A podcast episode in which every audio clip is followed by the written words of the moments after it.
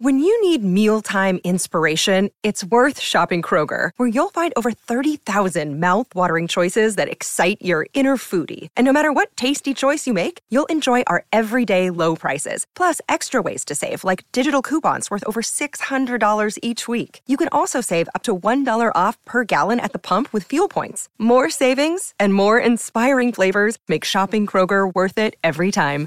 Kroger, fresh for everyone. Fuel restrictions apply. Another day is here, and you're ready for it. What to wear? Check. Breakfast, lunch, and dinner? Check. Planning for what's next and how to save for it? That's where Bank of America can help. For your financial to-dos, Bank of America has experts ready to help get you closer to your goals. Get started at one of our local financial centers or 24-7 in our mobile banking app. Find a location near you at bankofamerica.com slash talk to us. What would you like the power to do?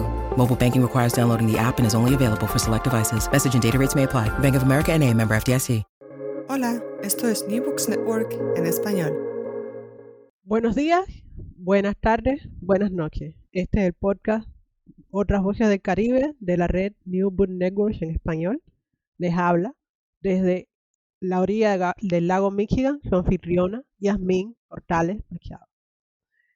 Hoy, capítulo quinto de la segunda temporada, eh, estaremos hablando eh, con una persona que no es del Caribe, que ni dos tampoco vive en el Caribe, pero que eh, comparte el extraño honor de haber releído muchísimo a un gran autor del Caribe. Eh, me acompaña el profesor Antonio Córdoba. Bienvenido. Mm, muchísimas gracias, buenos días, buenas tardes, buenas noches a todos. Muchísimas gracias por la invitación a conversar sobre eh, Agustín de Rojas y ciencia ficción ah, cubana en, una serie y, es un placer estar en la maravillosa compañía que son los hablantes, los distintos hablantes de esta serie. Muchísimas gracias. Es un gusto tenerte, Antonio. Este, bueno, no vamos a estar hablando de toda la obra de Agustín de Rojas, que sería demasiado, o sea, esto va para una serie eh, de podcast. Vamos a estar hablando específicamente de su primera novela, eh, que es como, entre comillas, la última de la serie, o la del medio. Eso es discutible.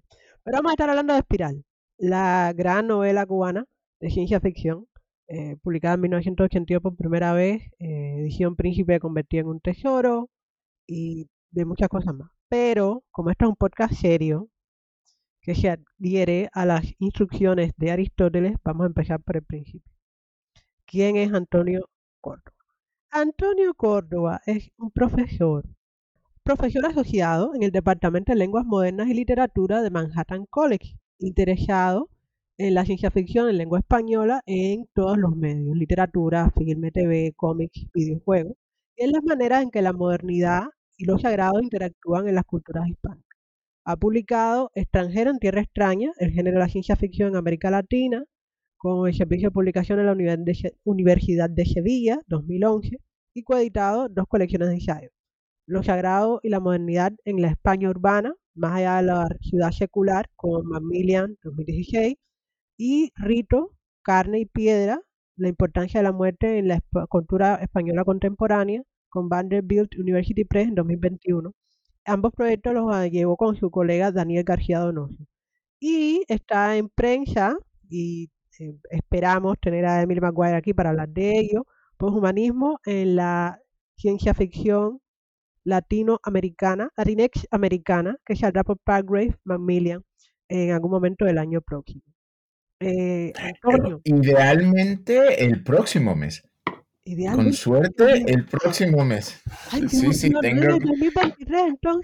No, no, tengo, tengo que cambiar, tengo que cambiar eso porque llegaron buenas noticias y sale seguramente en noviembre.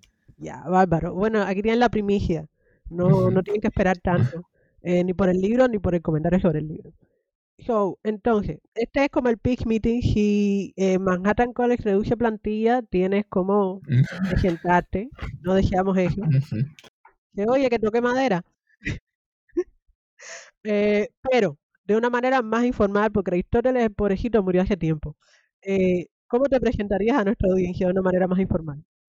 Sí, bueno, yo, yo, mi nombre es ah, Antonio Córdoba, yo soy de Sevilla, llevo en Estados Unidos ya 25 años, pasé por, por, por muchas instituciones y de forma más, de forma más específica para la conversación de hoy, yo, yo en el 2003, conversando con un amigo en en un viaje que hicimos a, Brasil, en Ipanema, decidí que, decidí que eh, el tema de mi tesis de doctoral debía ser la, ciencia ficción latinoamericana, ¿no? Entonces, desde, desde septiembre del 2003, ya vamos casi para 20 años, he estado leyendo, investigando y escribiendo sobre ciencia ficción, ciencia ficción latinoamericana, siendo siendo de España, en un momento dado, pues ya he, ampliado mis intereses a escribir sobre terror y ciencia ficción también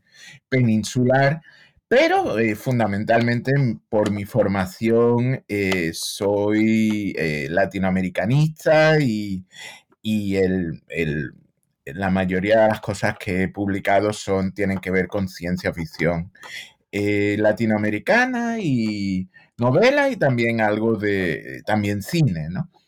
Eh, mi libro era, mi libro ofrecía una teoría un poco general de la ciencia ficción. Me gusta, eh, incluye una, una teoría sobre la ciencia ficción en general desde un punto de vista latinoamericanista. En ese sentido era, interesante eh, pensar cómo a la vez en, en, Harvard había varias personas trabajando ciencia ficción en diversos departamentos.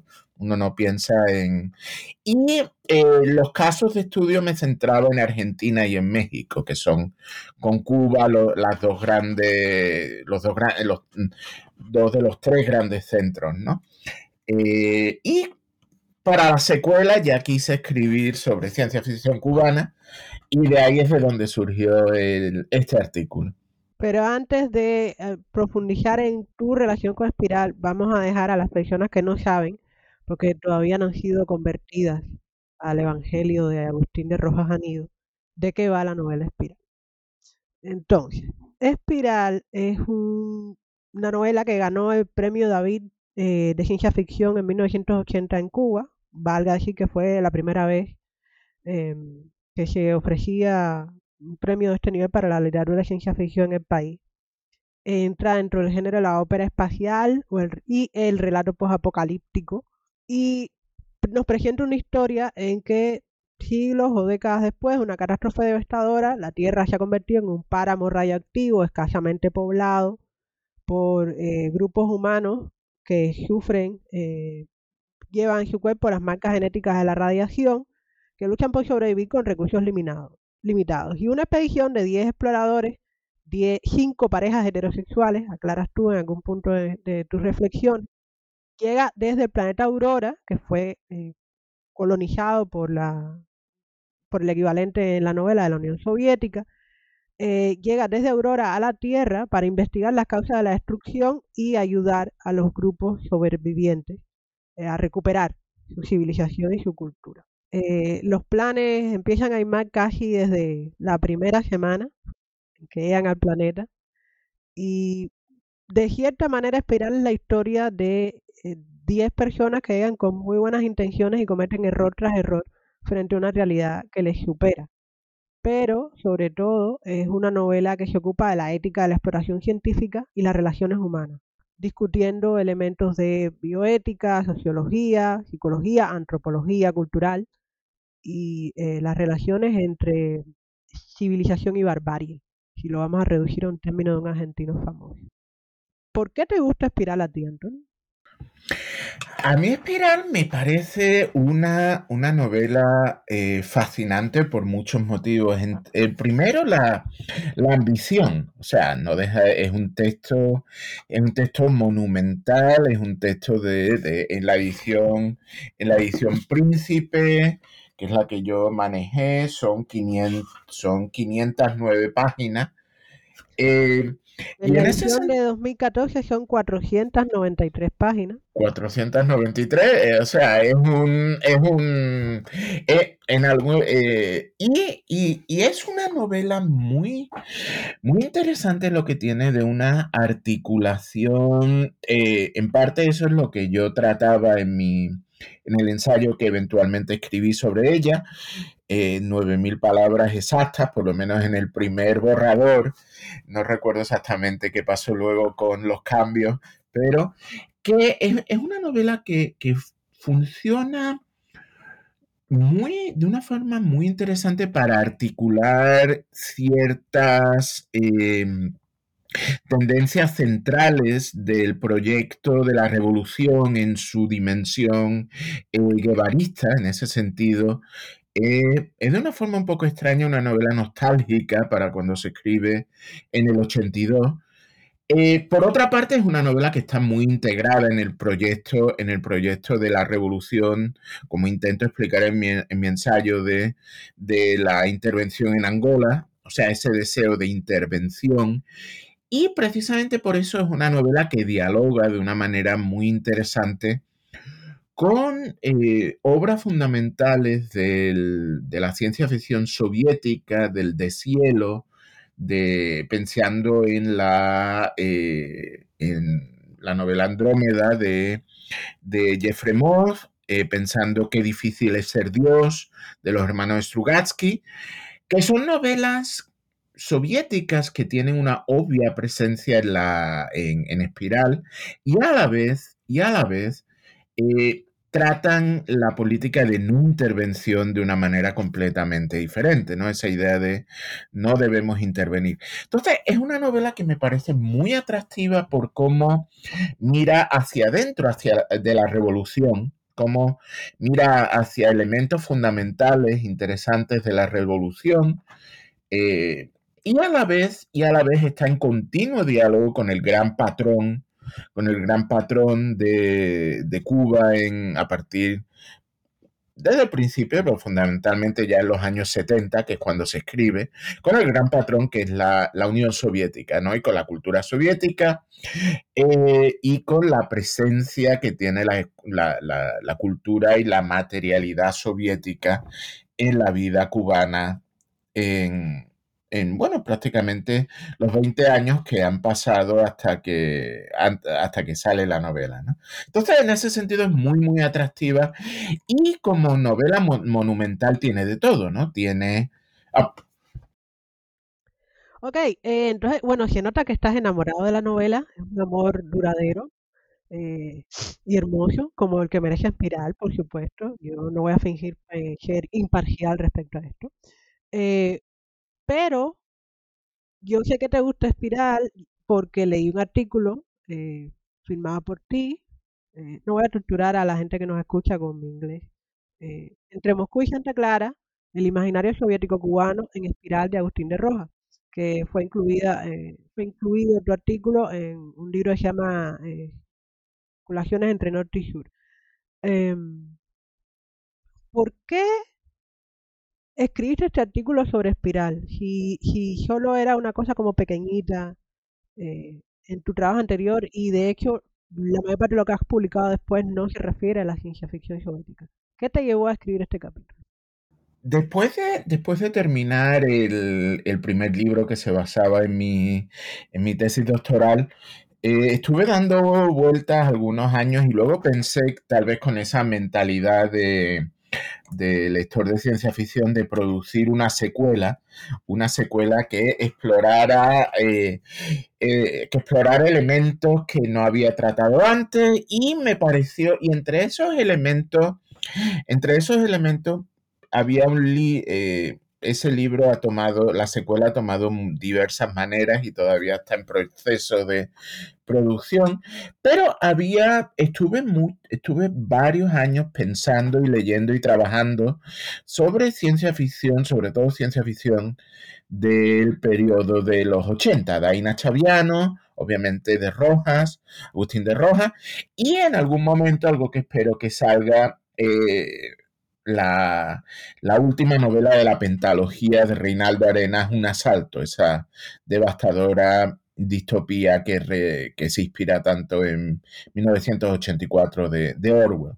Entonces, en ese sentido, Eh, cuando me ofrecieron la, cuando me invitaron a participar en este, en este volumen, cuando me, eh, la, profesora Nindita Banerjee y, y Sonia Frichte me invitaron a participar en este volumen, yo ya había pasado, yo ya había estado trabajando ciencia ficción, ciencia ficción cubana, había estado leyendo, había estado escribiendo. Y esto fue una oportunidad eh, estupenda para, para sacar algunas ideas y, y, extenderme tal vez en una cierta dirección que no quería trabajar en el libro. Es verdad que luego no ha habido ocasión, no ha aparecido todavía nada de lo que tengo, de los proyectos diversos que tengo sobre ciencia ficción cubana, pero eh, en algún momento, si, Dios quiere, o mejor dicho, el bloqueo del writer's block y la procrastinación me lo permite, eh, deberían, deberían salir piezas sobre Daina Chaviano y, y, ese texto, eh, El asalto de, de Reinaldo Arenas, ¿no? es un poco lo que ocurre, mm, uno, uno aprovecha la oportunidad, tiene tiene un, yo tengo muchos, muchos manuscritos y cosas en los cajones que nunca están perfectamente terminados, nunca están para enviarlos y siempre necesitan un poco el incentivo de la oportunidad específica de la publicación. Entonces, en ese sentido es, es la punta de, de del iceberg de, de una dedicación a la ciencia ficción cubana tanto la de los 80 como tal vez la más reciente, la de, la de Joss y, gente como uh, Vilar Madruga y, figuras mucho más recientes. Ya tiene sentido, la oportunidad como, como para completar las ideas y ponerlas en, en blanco y negro casi literalmente. Óyeme, eh, entonces, eh, te enamoras del libro, bueno, te enamoras de la ciencia ficción, eh, sigues leyendo y releyendo, piensas las cosas.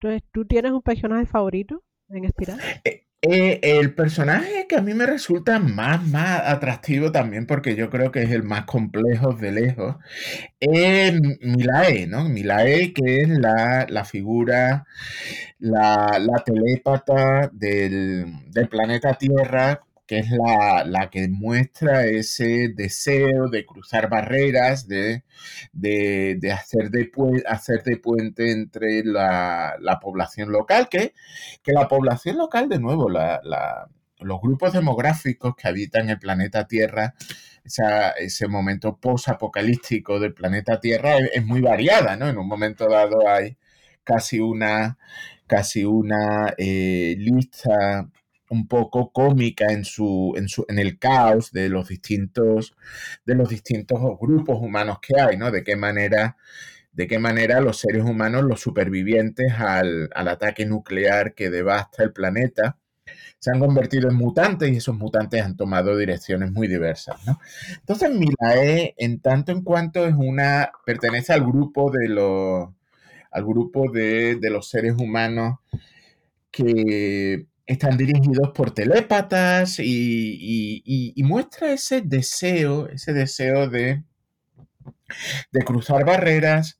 Es una figura que encarna, eh, eso intento yo, intento yo explicarlo en mi ensayo, dentro de una cierta cosmovisión, encarna una, una cierta, mm, en una cierta posible alegoría que se puede hacer sobre, la, sobre la novela, sobre un proyecto de intervención, una cierta reelaboración del, ah, de la estrategia del foco guevarista. Ella un poco encarnaría esa población eh, local, indígena, llena de saberes locales, llena de eh, habilidades que si al principio a los mm, misioneros, colonizadores eh, que llegan les puede parecer una sociedad bárbara, una sociedad sumida en la barbarie y la violencia, Milae precisamente lo que hace es demostrar eh, que hay toda una serie de habilidades, de saberes y de capacidades que se le escapan a los a los antropólogos, misioneros, eh, guerrilleros que vienen desde el planeta Aurora y que ella abre precisamente la interacción con ella, es precisamente la que despierta capacidades desconocidas por los, por los supuestos civilizados. Entonces, eh, también es, eh, spoiler alert, una figura sacrificial. Y, es, y, ese elemento sacrificial es también muy, muy interesante a la hora de entender la relación entre los grupos exógenos que llegan, que regresan a la Tierra desde Aurora, y los grupos locales que la usan a ella como puente. ¿no? es muy es muy atractiva, eh, es la figura más redonda, más compleja en los distintos papeles que, papeles que ocupa en la, en la novela. Eh, para quienes eh, quieren saltar páginas, ¿no? ayudándose con este podcast, la descripción de, las, de los grupos poblacionales que estudia la expedición Fénix, que llega desde Aurora, está en los capítulos 4, 5 y 6 en la primera parte de la novela, donde se hacen unos repasos antropológicos eh, profundamente colonialistas, por cierto, acerca de las características de los grupos y sus prácticas sexuales. en el capítulo 6 hay una larga sesión de spoiler de tortura psicológica utilizando un filme antropológico. o sea, la habilidad de Rojas para convertir cualquier cosa en un arma es increíble. Usted puede torturar a alguien con, una, con, un, con un documental. Sí, es posible. Eh, no solo ocurre cuando estás en secundaria básica y te obligan a ver una película educativa. También ocurre en la ciencia ficción. Eh, a mí me llama la atención, eh, a mí mi ley me gusta mucho, me gusta mucho también en parte porque creo que es como es como el sujeto cubano en clave para mí, ¿no? Es la mestiza, la persona capaz de establecer comunicación entre lo que yo veo simbólicamente como la expedición Fénix como representación de la Unión Soviética, estos grupos poblacionales subdesarrollados como representaciones simbólicas de América Latina, eh, ella es como el puente capaz de, eh, por su singularidad que tiene que ver con el mestizaje, pero también con la excepcionalidad, porque Milae viene de, una comunidad donde que se llama los hombres araña, todo el mundo tiene los cuerpos redondos, las, piernas alargadas, y ella es eh, como un ejemplo de perfección física humanoide y por eso la consideran inferior en su familia, ¿no? Pero eh, tú mencionas en el artículo el asunto de la excepcionalidad de Cuba y cómo eso trastoca eh, el discurso convencional marxista-leninista acerca de la historia. Y para mí Milae también encarna un poco eso, ¿no? O sea, trata de explicar la historia de manera materialista, pero eh, la excepcionalidad cubana se impone. Y ahí tenemos a Milae estableciendo el vínculo. Y bueno, eh, el asunto de que sea un personaje sacrificial me, me perturba, ¿no? Precisamente porque la entiendo como clave cubana. Pero, dejemos eso para después. Eh, sí, a mí también me gusta Wu, el capitán de la nave, para que tú veas. Me parece un tipo muy misterioso. O sea, Rojas usa de manera muy hábil con mucha capacidad dramática los puntos suspensivos. ¿eh? Como Wu se habla a sí mismo muchas veces mientras, spoiler alert, vigila al resto del equipo. Eh, a mí me parece un tipo profundamente misterioso. Habla consigo mismo, no tiene necesidad de completar las ideas porque él sabe de lo que está hablando, pero te deja así como, bueno, ¿y qué era? ¿Cuál era la idea? ¿Cuál era la respuesta? Eh, ¿Qué, qué, cuestión tenías? Dímelo, Wu, por favor. Sé un poco más explícito en tus monólogos interiores. Cruel. Es muy, es muy, eh, es muy, me gusta mucho ese comentario porque es muy interesante lo que la novela tiene de, de eh, continuas tensiones entre, entre los personajes, ¿no? Dentro de la propia, dentro de la propia expedición, ¿no? De qué manera, efectivamente, aunque sin que sea necesariamente eh, malicioso, hay una, hay una continua eh, frustración de, los personajes, a veces no, se entienden plenamente, hay disensiones, hay un continuo proceso de evaluación, reevaluación, interrogación los unos a los otros, que están ahí eh, casi en, en perpetuo comité, sentándose, intentando explicarse los unos a los otros y tomar tomar decisiones sobre, sobre la misión, Entonces, en ese sentido, eh, eh, el, precisamente el personaje que menciona es el más irritante y a la vez el más, el más generador de ese, de ese continuo discurso sobre qué hacemos, qué no hacemos y cómo tú sabes cosas que nosotros no sabemos, ¿no? Muy, muy, muy interesante. Además, el personaje nos revela el panóptico secreto. Es también, o sea, me gusta no solo como personaje, ¿no? Me gusta porque, por eso, porque sabe más que los demás, pero Rojas no nos deja saber todo lo que Wu sabe. Me gusta porque evoluciona a lo largo de la novela. Es un hombre que eh, está dispuesto, bueno, en parte es también empujado, ¿no? Porque cosas en él brotan mientras está en la tierra. Pues la tierra, en este caso, para mí, metáfora de, del Caribe, corrompe todo, incluso a los buenos funcionarios soviéticos. Em, pero eh, me gusta también como personaje porque tiene una doble carga, ¿no? O sea, es el, para mí es un resumen de nuevo muy bueno de la idea esta del funcionario del Partido Soviético, el funcionario del Partido Comunista, ¿no? que es un personaje recurrente tanto en la literatura soviética o del campo socialista como en la literatura cubana de cierta época. Este hombre que es parte de la expedición, pero es también algo más, y está rindiendo cuentas a algo más, eh, más alto, más grande, que las personas a su alrededor. Y cómo esto lo pone en tensión constante. Sobre todo porque al final de la novela te das cuenta que él ha cambiado su percepción sobre la gente de la Tierra eh, y sobre eh, la gente de Tau Ballena pero no ha renunciado al objetivo último de la expedición Fénix. No es como, pero todavía tú estás con eso, man. no voy a decir que es, lean el libro. Ve acá, ya que estamos en este bochinche de cosas favoritas, entonces, ¿cuál es tu fragmento? ¿Tú tienes algún fragmento favorito, más o menos, algo que dirías, esto es como significativo en el libro? Ahí, hay, bueno, hay, eh, hay muchos momentos que son dignos de, mención, pero por algún momento, por algún motivo, el, que siempre recuerdo es, eh, hasta cierto momento, hasta cierto punto, una algo cómico que es el, epígrafe, el epígrafe que incluye Rojas a la tercera parte de la novela.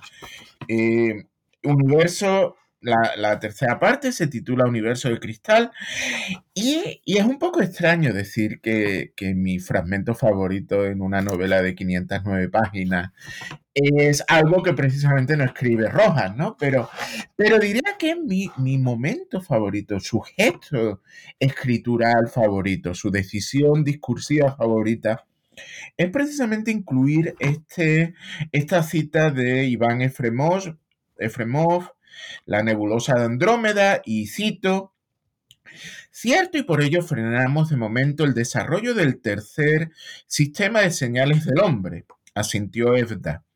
La lectura de los pensamientos facilita mucho las relaciones mutuas entre los individuos, pero requiere un gran gasto de energías y debilita los centros de inhibición.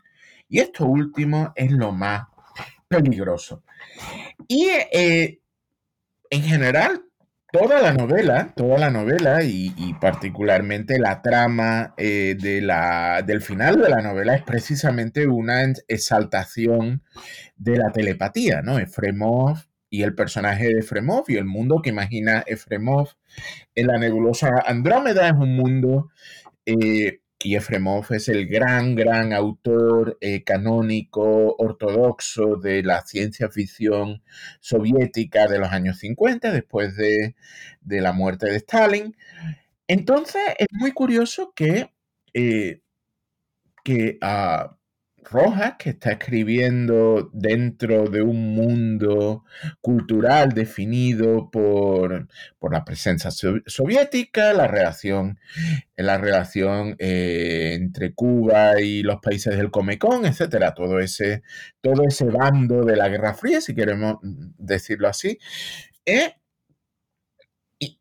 Escribe una novela exaltando la telepatía y te recuerda que la gran novela de ciencia ficción soviética que se eh, es una novela anti-telepatía la telepatía como gran peligro, la telepatía como, como algo que no vale la pena, como que ustedes, como básicamente diciendo, ustedes los soviéticos le tienen miedo a la telepatía, nosotros los cubanos, en nuestra novela, en nuestra gran novela de ciencia ficción, vamos a exaltar la telepatía y la telepatía está desde el principio de la novela, cuando es una perturbadora, eh, se percibe como una perturbadora intrusión en el mundo de los, de los exploradores de Aurora, hasta el final, que es cuando, de nuevo, no quiero, spoiler alert, por así decirlo, eh, el, hecho de que la telepatía se ha desarrollado fuertemente en, la Tierra permite evitar la, catástrofe final.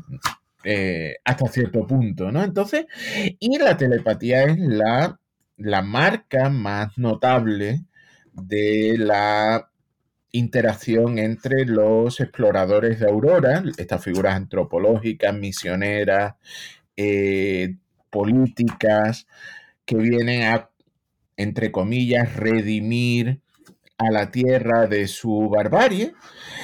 Y es precisamente la telepatía lo que, lo que los lleva a un plano superior. Eh, la telepatía, eh, hay todo un discurso transhumanista eh, en general muchas veces se asocia el transhumanismo y correctamente al neoliberalismo capitalista de Silicon Valley, etc. Pero Roja es exponente de un transhumanismo eh, comunista muy, muy interesante y precisamente el grado superior de humanidad que van a acceder los eh, protagonistas, los exploradores de Aurora, es precisamente el descubrir, al menos algunos de ellos, capacidades telépatas que no tenían. Entonces, me parece un momento fascinante que no, no son palabras que Rojas escribe él, necesariamente, obviamente, pero la decisión que tiene Rojas de incluir esta este rechazo de la telepatía en su novela Pro Telepatía puede leerse eh, de una manera muy, muy rica dentro del baile entre la cultura cubana y la cultura soviética, entre el proyecto, entre distintos proyectos políticos y distintos proyectos de personalidad. Sí, sobre todo porque, o sea, para mí la clave está en la, última línea, ¿no? Eh, el peligro de perder las inhibiciones. Tú leías ese fragmento y yo recordaba, claro, que es algo que no, no, no me parece solo a mí, algo señalado en mucho de la crítica, por lo menos producida en Cuba, a la ciencia ficción soviética. Es la frigidez de los personajes soviéticos, no de ciencia ficción. Bueno, en general de la mayoría de, de la literatura soviética, pero algo especialmente notable para, ah, cuando la comparas con la sexual, sensualidad, yo creo que también a menudo abaratada de la ciencia ficción eh, eh, del cano anglosajón. Esta obsesión con la represión de los sentimientos y el control eh, de las sexualidades como camino hacia el desarrollo tecnológico, ¿no? que en Espiral también se, se, se manifiesta.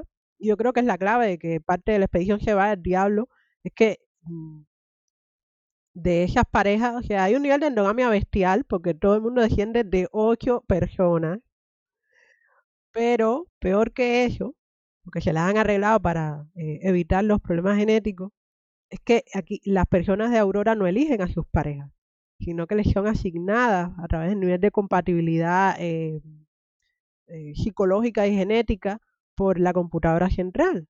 Entonces, releyendo el texto yo pensaba, por eso es que las mujeres de esta novela, a mí me parece, a la primera, segunda lectura me pareció ridículo el nivel de inseguridad que tenían las mujeres cuando aparecen Milae. Eh, pero ah, hay un momento en que Wu dice, eh, es Wu o Sheila, uno de los dos están discutiendo el asunto de la estabilidad de las parejas a partir de la presencia de Milae en la base.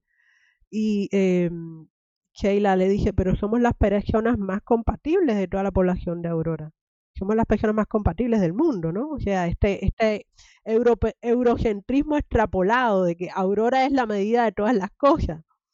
Y Wu responde, no, somos las personas más compatibles dentro de la población de Aurora. Mm, la computadora central, el bion, le llaman ellos, ¿no? El bion no tenía manera de considerar la compatibilidad con seres de fuera de Aurora.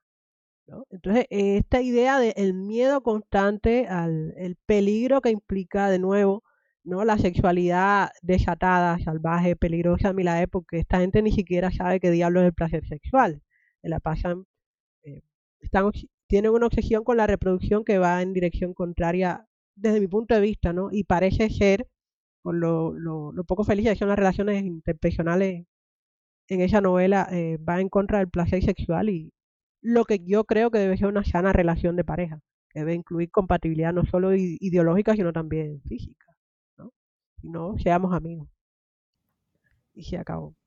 Sí, no, en ese sentido, eh, eh, perdón, no, quería completar, quería completar, eh, o sea, esa forma tan interesante en la que Rojas trabaja todo un, una gran colección de tópicos colonialistas que es inmediatamente el, peligro de la seducción de la, mujer nativa, ¿no? Eh, sea, el tipo, da, igual, o sea, e, e, es, muy curioso porque ese es un tropo racializador que se puede aplicar desde, desde muy distintas poblaciones demográficas. Pero eh, en todo caso, la mujer extranjera siempre es peligrosa para el status quo porque es seductora, ¿no? Entonces, sin, asignar necesariamente eh, una identidad fuerte a Milae, eh, ya simplemente que como, como mujer, como mujer ajena al grupo, como mujer extranjera resulta perturbadora ah, para el status quo. y, eso es es un índice, es un índice muy útil para, poder leer esta novela como tanto reproducción como subversión de todos estos, de todos estos, em, de todos estos motivos, ¿no? Eh, cuando mencionaste antes el, hombre araña, de repente recordé, y, no lo llegué a explorar hasta qué punto en esta novela eh, está reescribiendo ciertos elementos que tiene Carpentier en Los Pasos Perdidos, ¿no? Cuando se asoma ya al final de su viaje y describe ciertas poblaciones que las describe de una manera eh, totalmente degradada el personaje, obviamente, no, no, necesariamente. Y de qué manera en esta novela mm, se podría leer Espiral como una exploración de ciertos tropos que está Carpentier manejando en una obra como Los Pasos Perdidos, ¿no? Lo cual resulta casi, casi, sería un ensayo muy divertido de escribir, tomar, tomar esa novela tan de la alta literatura y ponerla a dialogar con, con esta novela de ciencia ficción escrita escrita por, por alguien nacido 40 años detrás, después de Carpentier, ¿no? Esa, como bien decías, ¿no? Cómo esta novela encaja en ese, en ese discurso tan central para, eh, de una manera u otra, eh, como de la civilización y la barbarie en las culturas latinoamericanas y caribeñas, ¿no?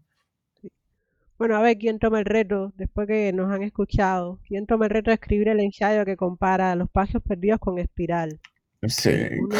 que, pierden los pasos en el espiral de estas novelas o algo así podría ser el título. Yo también tengo un fragmento favorito. Es cómico, porque coincidimos en, en elegir eh, fragmentos que hablan sobre la telepatía explícitamente, ¿no? Más allá de que ese es un, un, un elemento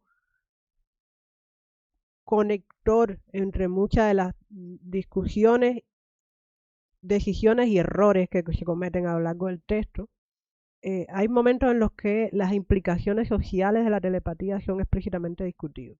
Entonces, mm, yo habitualmente invito a la gente a leer un fragmento, esta vez como el compañero Agustín no está por aquí, yo leeré mi fragmento favorito de la novela Espiral.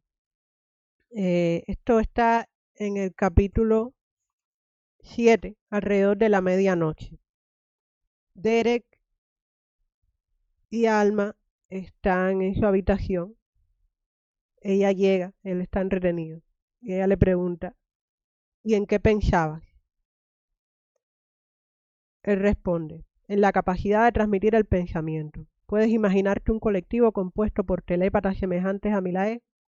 Allí quedaría automáticamente eliminada toda barrera en la comunicación de ideas, pensamientos y emociones. Siempre he considerado la palabra como un medio demasiado pobre para expresarse. ¿Nunca te ha ocurrido que te falten palabras para decir lo que sientes?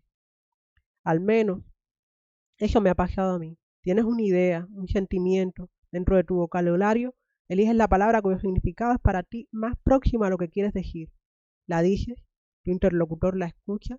No hablemos del posiblemente no tenga interés, que se distraiga, que confunda la palabra con otra de sonido similar.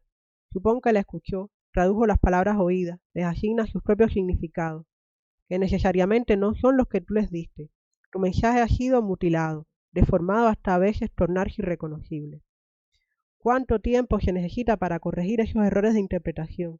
Si es que acaso se consigue. ¿Cuánto tiempo perdido creyendo que están discutiendo lo mismo, para al final darse cuenta de que hablaban de cosas distintas? En cambio, durante mis alucinaciones, con qué claridad percibía las sensaciones de Milae. Era como si yo mismo fuera el que miraba la base, cuidaba a la madre, entraba hasta el salón de conferencias. El pensamiento viajaba de una mente a la otra, sin intermediarios deformantes. En el colectivo telepático que te mencioné, eso sería algo normal, cotidiano, y no solo en un sentido, sino en ambos. La eficacia del bión palidecería al lado de la potencia de una veintena de cerebros unidos en un mismo propósito, buscando en sus veinte memorias, analizando soluciones. Como mérito final, sería totalmente imposible la mentira, el ocultamiento de la verdadera opinión. La escudriñadora mirada del cerebro colectivo lo evitaría. Nada podría permanecer escondido ni siquiera estos momentos. Insinuante, la mano de Alma se desliza despacio por el brazo de Derek, cerca al cálido cuerpo. Al fin tú has regresado al momento presente. No sigas titubeando. No espero respuesta, al menos no con palabras. Los otros se aproximan. No, también estos momentos deben ser comunes. Alma arquea las cejas. Inconscientemente retrocede. Así que en tu sociedad de telépatas existirá el libertinaje absoluto y total. Derek la mira sorprendido. No es eso, Alma. Has interpretado mal. No soy adivina para imaginar cómo ocurrirían las cosas en ese caso en particular, pero creo que en cualquier sociedad deben existir momentos de privacidad para sus miembros. Más en este caso, al establecer dos personas relaciones íntimas. Bien lo expresa la palabra, íntima. Hacerlo de una forma pública, que todos compartan las sensaciones. Si eso no es libertinaje, entonces no sé qué significa esa palabra. Alma, ¿tú conoces algo sobre la evolución de las instituciones matrimoniales? Bueno, vamos a saltar esta parte para saltar al, al epicentro. Antes de que se aplicara la técnica de computación para evaluar la compatibilidad entre quienes querían unirse, las rupturas de uniones llegaron a alcanzar un carácter epidémico. Uno de cada dos perecía. Hasta se creó un nombre específico para ese fenómeno, divorcio. Por fortuna, ya escapamos de esa situación. Pero de todas formas, la barrera comunicativa imposibilita en la práctica que una verdadera unión pueda establecerse entre más de dos personas. ¿Hasta aquí coincidimos? Totalmente. Me acabas de demostrar que la monogamia es la forma superior de las relaciones sexuales y por ende sus telépatas tendrán que usarla, so pena de retroceder al nivel puramente biológico, animal. Espera, no es tan sencillo. ¿Cuál es el obstáculo fundamental por el que es imposible establecer la comprensión intelectual y emocional entre más de dos personas? no calla. Es la imperfección del sistema de comunicación verbal, más útil para ocultar que para revelar.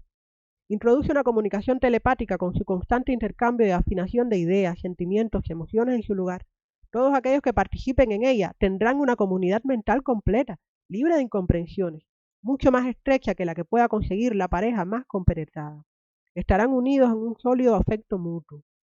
En tal situación, no podrán considerar a la unión sexual más que como un complemento natural de la estrecha unión mental que poseen. Claro que no es fácil imaginárselo, rebasa el marco de nuestras propias experiencias, pero estoy seguro de que a ellos les costaría igual trabajo comprender nuestra monogamia. ¿Ahora entiendes? Perfectamente. Veo que te atraen mucho los telépatas, mejor dicho, la telepatía. No te dé pena, puedes irte ahora mismo donde ella. Ya me las arreglaré con mi vulgar y atrasada comunicación oral. Anda, vete, no pierdas más tiempo conmigo. Alma, pero si yo no soy telépata, simplemente pasaría, esbozado lo que pasaría si... La preocupada mirada de Derek comprueba la inmovilidad de la espalda de Alma. Ni siquiera puedes decir que he sido el primero en cuestionar la inmortalidad de la monogamia. Ya unos 300 años antes de la catástrofe, uno de los fundadores del comunismo científico no encontró mejor conclusión para su análisis de la historia de la familia que decir, si en un porvenir lejano la familia monogámica no llegase a satisfacer las exigencias de la sociedad, es imposible predecir de qué naturaleza sería la que le sucediese. Lo único que hice fue valorar las exigencias de un tipo hipotético de sociedad. Fin de la cita. Y que valga que este fundador del comunismo científico es Friedrich Engels y que aquí se está citando las últimas líneas de su ensayo El origen de la familia, la propiedad privada y el trabajo. Me llama la atención porque casi 100 páginas antes, ¿no? De que Rojas sea explícito en que la amenaza para la sociedad socialista soviética es la telepatía porque destruye las inhibiciones, un personaje se pone a considerar qué relación puede establecer, qué relación tienen la monogamia y la comunicación oral y qué podría ocurrir si en verdad lográsemos la telepatía y a través de la telepatía la, la comunicación y comprensión completa. ¿Y qué impacto tendría eso dentro de la familia? como, sí, he matado la monogamia con tres páginas. Sí, no, además es muy, es muy, muy interesante cómo, de qué manera, es, un pasaje muy, muy sugerente, cómo tiene todo tipo de, de, de anticipación, de eh, figuras como, qué sé yo, el, ciberespacio, momentos virtuales, esa idea de que, de que va a haber un plano trascendente de comunicación no verbal en la cual eh, se va a crear una red, una red de conciencia perfectamente integrada. Hay ese también esa una, utopía, un deseo utópico de, eliminar cualquier, eh, cualquier mediación, eliminar el lenguaje, eliminar cualquier tipo de, mediaciones. Es muy, muy rico, es muy, muy rico en muchos sentidos y parte de la riqueza, como tú bien dices, es, eh, mm, bueno, de nuevo, Rojas reescribiendo a, a, a a figuras canónicas, no reescribiendo necesariamente a Engels, pero diciendo, bueno, tú preguntas, ¿cómo sería una sociedad sin monogamia? Vamos a intentar, vamos a invitar al, a los lectores de Espiral a imaginar qué podría ser una, una, sociedad sin monogamia, ¿no? Si una sociedad de telépatas en las cuales la telepatía pusiera la monogamia en cuestión, ¿no? De nuevo, ese, ese fuerte esa fuerte intertextualidad ambiciosa que tiene, que tiene Rojas, ¿no? Voy a, voy a reescribir a los grandes autores soviéticos, voy a dialogar con Engels, voy a escribir mi propia novela sobre civilización y barbarie, eh, voy aquí incluso a imaginarme ciertas lecturas de qué ocurre cuando el misionero va al, el antropólogo misionero va a territorio extraño, eh, muestra ese deseo de enfrentarse a, grandes preguntas.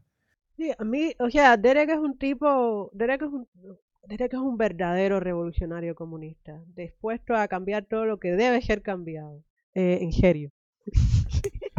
Y, es curioso que precisamente eh, Derek y Alma, Derek es el que tiene nombre anglo, y Alma es el que es quien tiene nombre hispanohablante, ¿no? En, estas eh, resulta curioso esa, esa dicotomía que, hay aquí, ¿no? A través de al menos los nombres de los personajes, ¿no? Eh, hay, hay un elemento interesante. yo lo que nunca le he perdonado a Roja es que haya matado al negro. O sea, que cumpla hasta con el truco de matar al negro. Antes, para que no haya negros en, la expedición de Aurora. Es como, en serio, era, ya 10 personas era poco para crear una población y te cargas a dos. Sí, sí, no, supongo que luego en, una leyenda del espacio el único que, el único que se salva hasta cierto punto y, y, y Sanusi es, el que tiene nombre Zulu, ¿no? Ahí entonces es un poco ese, ese pero pero de nuevo, no se salva como negro, se salva trascendiendo a, conciencia de la nave. Claro, eso sería para hablar de una leyenda del espacio, ¿no? Pero, pero es muy interesante lo que hace ahí, lo que, lo que hace ahí a Rojas con, el único personaje negro de la, de la, de la expedición. Más, más, la, más la cubana, más la cubana mulata que está con, el personaje, con el personaje que tiene nombre Zulu, ¿no? que eso, pero, pero eso sería, eso sería para entrar en, me, vas a tener que invitar para hablar de una leyenda del espacio que es la continuación, la precuela, de hecho, la precuela, a, hasta cierto sentido. bueno, de hecho, una leyenda del futuro termina con la expedición que va a fundar Aurora, haciendo el viaje de prueba en el, ah, ¿cómo es que se llama la nave? Bueno, en la nave que contiene a Ishanushi, ¿no? Entonces, bueno, esa es otra historia. Eh, estamos vendiendo aquí la franquicia eh, conte que es, este podcast no tiene eh, apoyo monetario ni de Book ni de Marvel. No, no, por, desgracia probablemente, pero no lo tiene, no lo tiene. Es totalmente desinteresado, desinteresado y sin ningún tipo de conflicto. Exacto. Oye, entonces, nosotros que eh, eh Hemos estado hablando acerca de la, relación que establece Roja con el canon soviético, con el canon de ciencia ficción soviética de ese momento. De verdad les recomiendo leer el artículo de, Antonio porque hace un buen paneo, de las novelas, de los libros que debería haber leído eh, Rojas antes de, que probablemente leyó Rojas antes de escribir eh, Espiral, ¿no? Que conste en acta, también los leí yo porque es un canon muy estable. O sea, yo recuerdo haber leído un huésped del espacio. la edición viejísima y la caja negra, en fin. Esa es otra historia.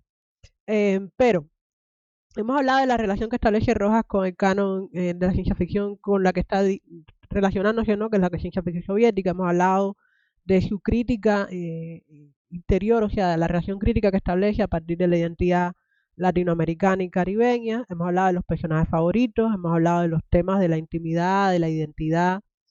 Entonces, y, y, hay algo que tú mencionas, que se menciona Michel Enginosa Fue en su prólogo a la edición de Espiral de 2014, menciona a Josh en sus notas sobre la edición de Restless Book de 2020, eh, que conte para que no nos escuchen que Restless Book lo ha publicado en español y en inglés. Eh, y hay como una como un consenso que Espiral es probablemente la mejor novela de ciencia ficción cubana, a pesar de que eh, han pasado 40 eh, años. 40 años de su, o sea, 42 años de que recibió el premio, 40 años desde que fue publicada por primera vez y que la ciencia ficción cubana ha seguido produciendo eh, obras significativas. me vienen como si aquí en planeta o fábulas de una abuela extraterrestre. Sin embargo, hay consenso entre quienes estudian ciencia ficción y quienes creamos ciencia ficción eh, en la isla que esta es la novela, esta es la que hay que leer, aunque ya se está convirtiendo en una novela sagrada y por tanto no, mucha gente la lee. Eso es el chiste que haremos al final. Em, ¿Por qué tú crees? Tú coincides con idea que es la mejor, yo, bueno, yo, yo creo que es complicado comparar, eh, comparar mm, obras de ficción producidas en, contextos políticos diferentes que, porque claro, hay mucho cambio, hay mucho cambio entre una novela escrita en los 70 por alguien como Agustín de Rojas, que participa de un cierto, que tiene una cierta formación cultural, compararla con obras que pueda estar escribiendo, que se pueda, que pueda estar escribiendo yo, o que pueda estar escribiendo Laje, o que pueda estar escribiendo otra gente. Desde luego, no, yo no tendría ninguna duda a la hora de mencionar que es una novela monumental en el sentido de que, de que puede situarse en el centro y es fundamental para entender 40 años, 60 años de desarrollo, ¿no? O sea, es una novela que, que tanto mira, tanto mira al, a, 20 años de revolución como que está anticipando eh, eh, de alguna manera, de alguna manera, mm, muchas cosas que se van a escribir la ciencia ficción que se va a escribir después de 1991, que es un mundo muy, muy diferente al de, al de los años 70 en los que escribe Roja. Indudablemente está en diálogo y está, escribe, está, se está produciendo en un mundo en el que él, en el que él existe, ¿no? Entonces, algo que yo veo es que es una novela central para cualquier discusión.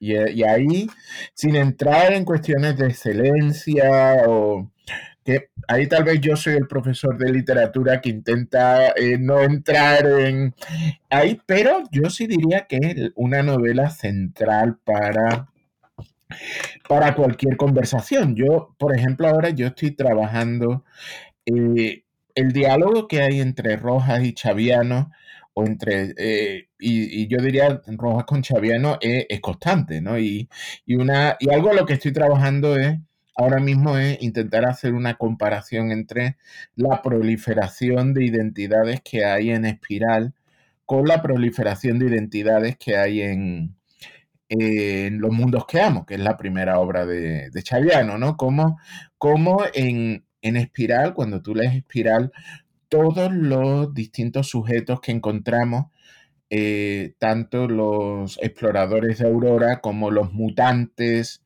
hombres araña y los telépatas, como los distintos grupos humanos, como los hombres verdes que llegan en un momento dado de la novela, que son, que son humanoides, que, son capaces de sintetizar, eh, de, de practicar la fotosíntesis, todos son resultados de un sistema todos son resultados de un devenir histórico de enfrentamiento entre comunismo y capitalismo.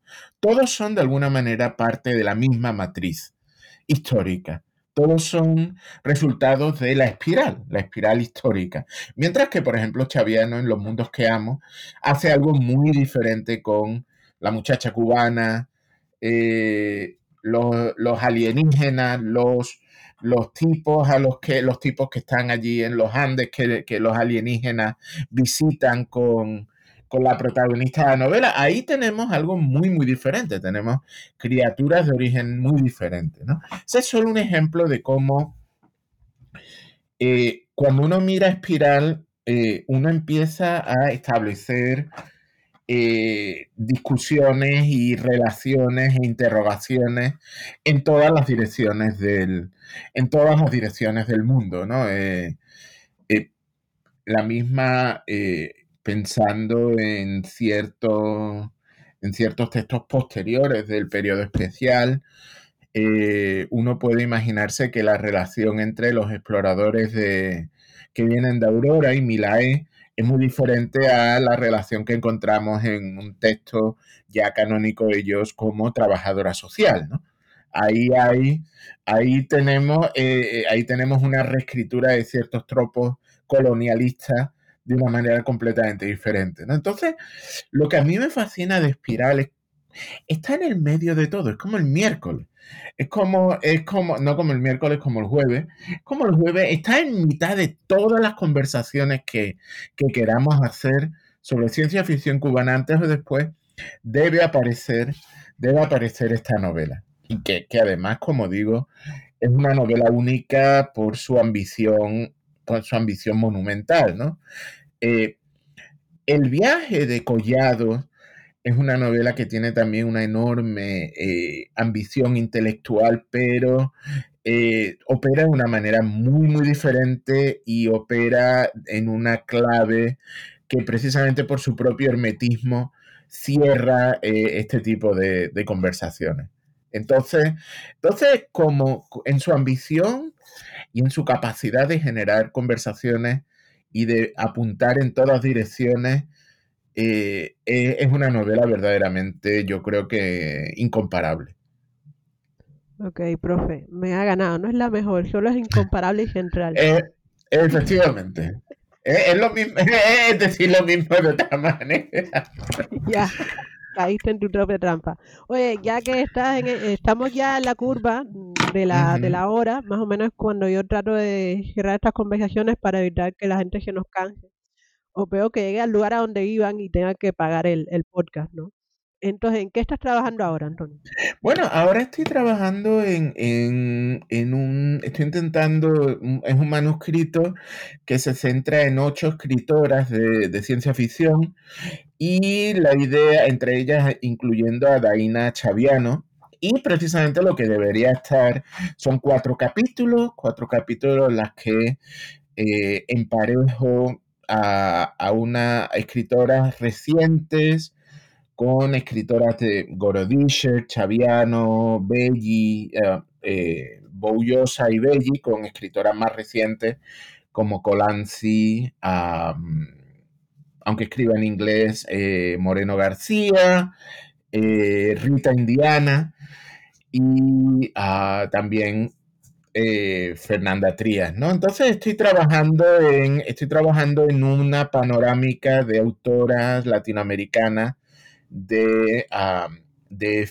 ficción, ciencia ficción, ficción especulativa, con, esa, con el deseo sobre todo de ver de qué manera trabajan la temporalidad, de qué manera estas escritoras, ocho escritoras, eh, buscan nuevas formas de eh, producir temporalidades que se escapen a linealidades de progreso unidimensional, que bueno, son, sabemos que esos son fantasías de la modernidad, pero que son, no dejan de ser fantasías poderosas. Y parte de ello, y precisamente el capítulo en el que tendría que estar, cuando, cuando dices que en qué estás trabajando ahora, en la hora de la hora de este mes es revisitar eh, cosas que tengo escritas sobre eh, los mundos que amo de, de, Chaviano y, analizar ciertas cosas de su, de su primer libro.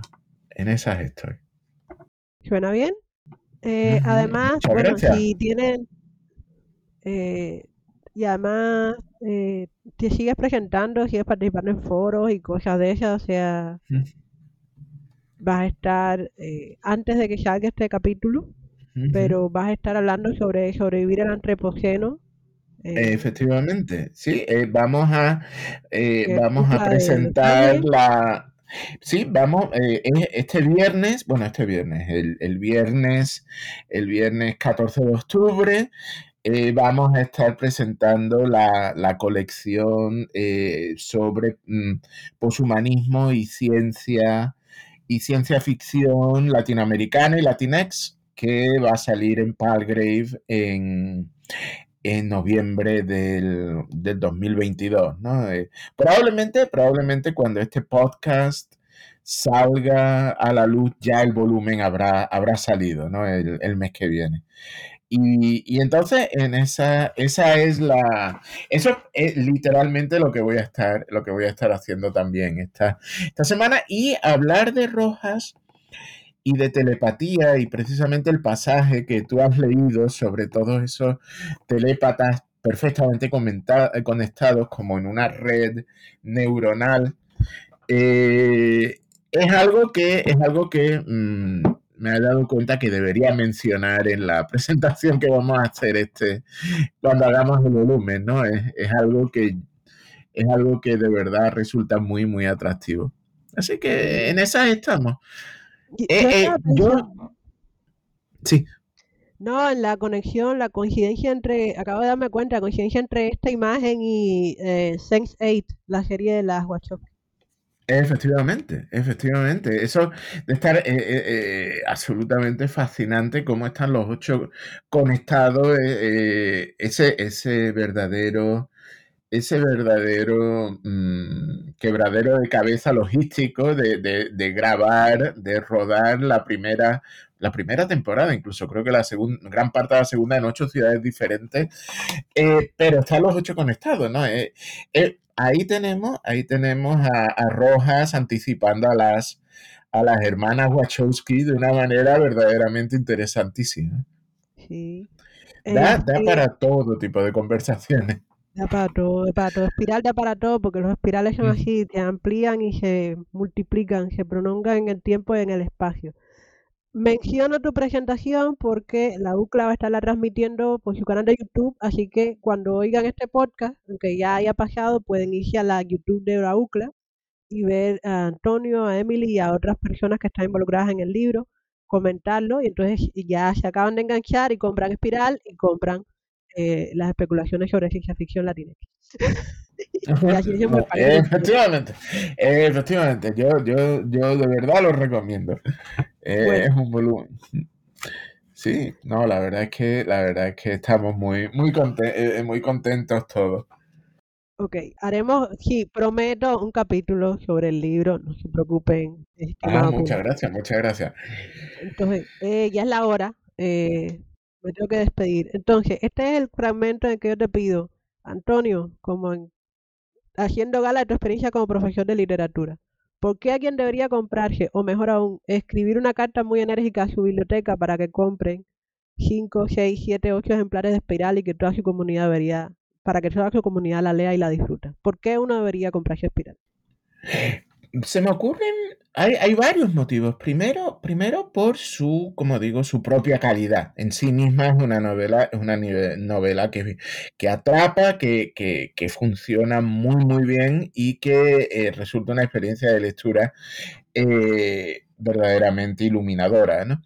Pero luego, pero luego, ya hablando en términos de estudios latinoamericanos, representa, representa un momento interesantísimo de las relaciones culturales entre Cuba y la Unión Soviética, algo sobre lo que se ha escrito tanto, eh, Jacqueline Loss, toda esa gente que ha estado escribiendo sobre los muñequitos rusos y, y demás.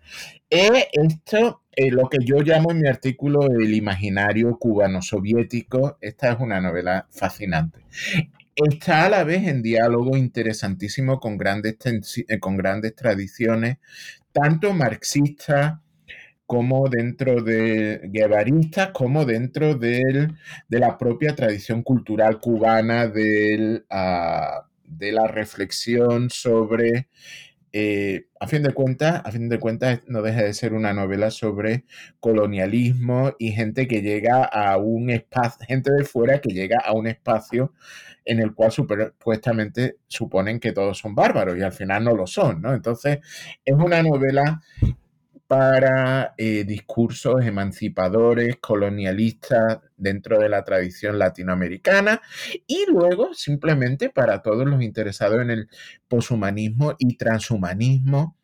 Hay aquí algo muy interesantísimo sobre producción de, de identidades poshumanas, los mutantes, los telépatas. Hay toda esa visualización de redes, de redes, eh, como bien mencionabas, de Sense8, de redes neuronales, virtuales, de todos estos telépatas conectados los unos con los otros.